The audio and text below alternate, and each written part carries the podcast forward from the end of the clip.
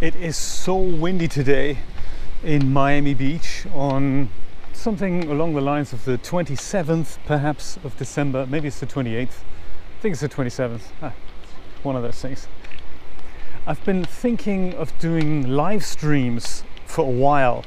YouTube makes that possible, it's very easy to do, and it's a very popular form of entertainment these days, both with gamers as well as with just people doing screencasts live. And I've been very impressed by some people who've done it. It's a, it's a technical slight challenge, or it used to be a challenge until the arrival of the PlayStation 4, which basically does it out of the box. You click a button and your gameplay will be broadcast together with an attached microphone, if you get the audio levels right, that is and also you can attach a webcam and you can put your picture in it and literally at the touch of a button you're live and that's it. So that's that's possible with the PlayStation 4 but of course on PCs and Macs uh, there's open source software that you can get that makes that possible as well. So OBS the open broadcast studio is one of those things that makes that possible. And it works extremely well. The overhead isn't that much and you literally just hack in your details and uh, similarly designate a window that you want to broadcast and then you go live. But OBS can can do things a little bit differently than just a stock stream of the PlayStation 4, which I believe we call a no frills, kind of an easy, um, what's it called, a no effort stream, I think, uh, because it's possible for everyone to do it.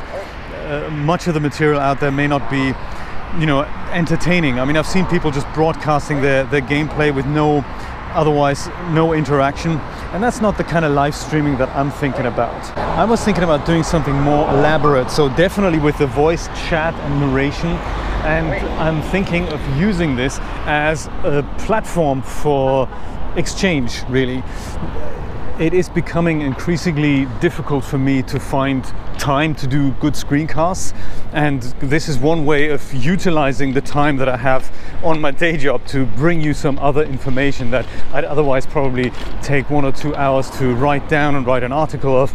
So I do that this way. It's, it's a it's a good way to for me to seize the time channel my thoughts and get some feedback at the same time so with the with the live streaming that I'm thinking of, it's a combination of two things. I'd like to do something maybe once a week, maybe twice a week. We'll see how it goes with either a gameplay video where I'm playing a game and I'm talking you or the audience through it as to what's happening, how they may have made the game, and talking about textures and how this came to be, history of that game, and so forth. what, Both my personal history as well as how to play a game like that. So, the one I'm having in mind right now is Jak and Daxter, the first one in the trilogy. The second and the third one is kind of they're very different games, but this is kind of a Jak and Daxter. The precursor legacy is a very classic platform game. Uh, platformers have fallen out of style, but they were always very popular when consoles weren't as strong hardware-wise as they are today. And I've been I'll, I'll, tell you all about it on the live stream but uh, that's that's one thing I want to do. The, the other thing uh, so gameplay videos basically. Playing a game having voice chat. If I get it perhaps a webcam in there as well and then we can interact and, and chat. You can ask me questions and so forth. So that's one thing. The other thing I want to do is live screencasting for things like DAZ projects Blender projects Photoshop projects that sort of thing and it's a, it's a logistical challenge for me because I my desk is only so big. And for that I think realistically I'm gonna have to get a second monitor which I have. It just makes the desk because those monitors are really large it makes the desk very crowded and big. But you know on, on one monitor uh, would be would be the actual thing that I'm doing. And on the other that's kind of a monitoring preview thing for, for all the live chat things that are happening.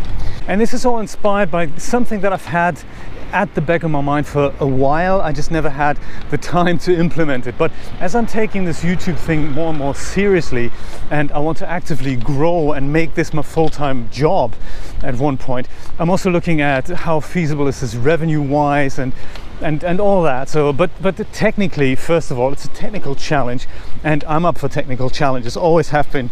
I used to work in professional broadcast environments, so it is something that you know it's just the the new age of broadcasting, and you don't need a corporation behind it anymore. You do it all yourself. And of course, that's very exciting for me because the tools that used to cost thousands of dollars and were only available for large companies are now available for you inside a web browser and at the touch of a button. So that's very cool. And of course, I want to I want to put my fingers in that pie, if you will. So there we go. That's that's my motivation behind it revenue wise it'll be interesting to see. I've done a quick test just from my playstation literally just a five minutes affair to see if it's actually working how it's working. And to my own surprise uh, i should have tested this on a on a lesser popular channel on a less popular channel.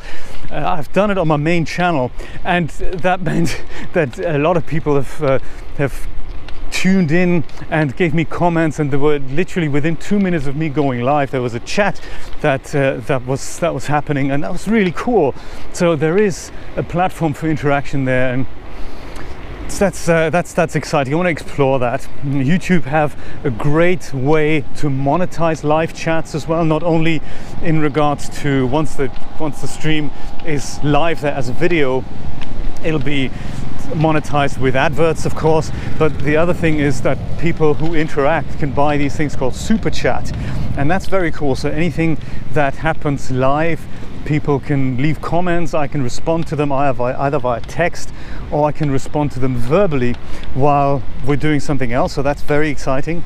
Be also useful to have a second person there, kind of a producer role. I'm, I'm hoping Julia can do it on her days off, and uh, so that's uh, that's another level of interaction there. Uh, but um, so yes, the super chats they're ways of people to buy donations for the live stream, a dollar, two dollars, five dollars, ten dollars, whatever, and as a thank you, their comment is displayed in a different color and is kind of highlighted. So if there is a, this is probably more interesting for people who have really large followings and people who can't keep up with the stream of so many messages. Uh, that is a good way for for people who want to stand out from the crowd to do that. So that's that's a that's an interesting way of monetizing it. So see if that see if and how that works. But of course I'm looking at it more from a perspective of rather than spending time of recording a video, then going through it again and editing it and making it look really good, and then going ahead and uploading it. There's there's kind of it, it takes a lot of time. So live streaming is a way to interact more quickly and for me to produce more content more quickly and more efficiently. And so that's those are the things I want to explore in 2019.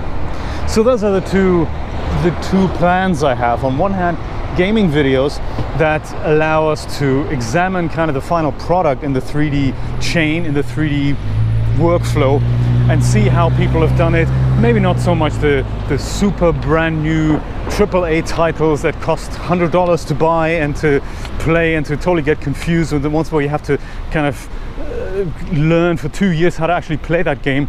Uh, it's not it's not those types of games that I'm thinking of. I'm more thinking of harmless platformers and uh, things that are made in Unity. You know, things like I don't know, just a, just an example, Fortnite. It's not not my favorite game.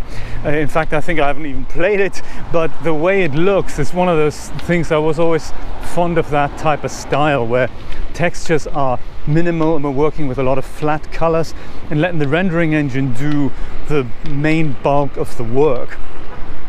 So of course there's you know there's no end to this, but at the other end of the spectrum, and this is why I'm thinking doing it once or twice a week uh, live, would be to assemble a scene in DAZ Studio and then come up with a final render at the end of the video or at the end of the stream. So I'm thinking duration wise about one or two hours. The same goes for, for Photoshop projects and Blender projects, anything that, that is usually done in in solitary isolation with you and the computer and it's just nice to see somebody else do it and have another perspective on their workflow. You can pick up tips and tricks, and of course, then the community can also chip in and say, "Hey, actually, I do this in a different way." And then you know that's the kind of energy circle that that, as I like to think of it, that kind of completes there. So there we go. Those are my plans for 2019, and I just wanted to let you know that that's what I've been experimenting with the last few days. So on another note, I would like to finish the DAZ Studio 101 series that has been kind of lurking there. I haven't abandoned it at all. It's just finding the time to do everything I want to do. And I think if the if the week had like um, something along the lines of 12 days, uh, I would probably be okay. But it only has seven, so there we go. it's a little bit. Um, it's a little bit. Just, I, I just lack time, you know. Or if I didn't have my day job and all those things.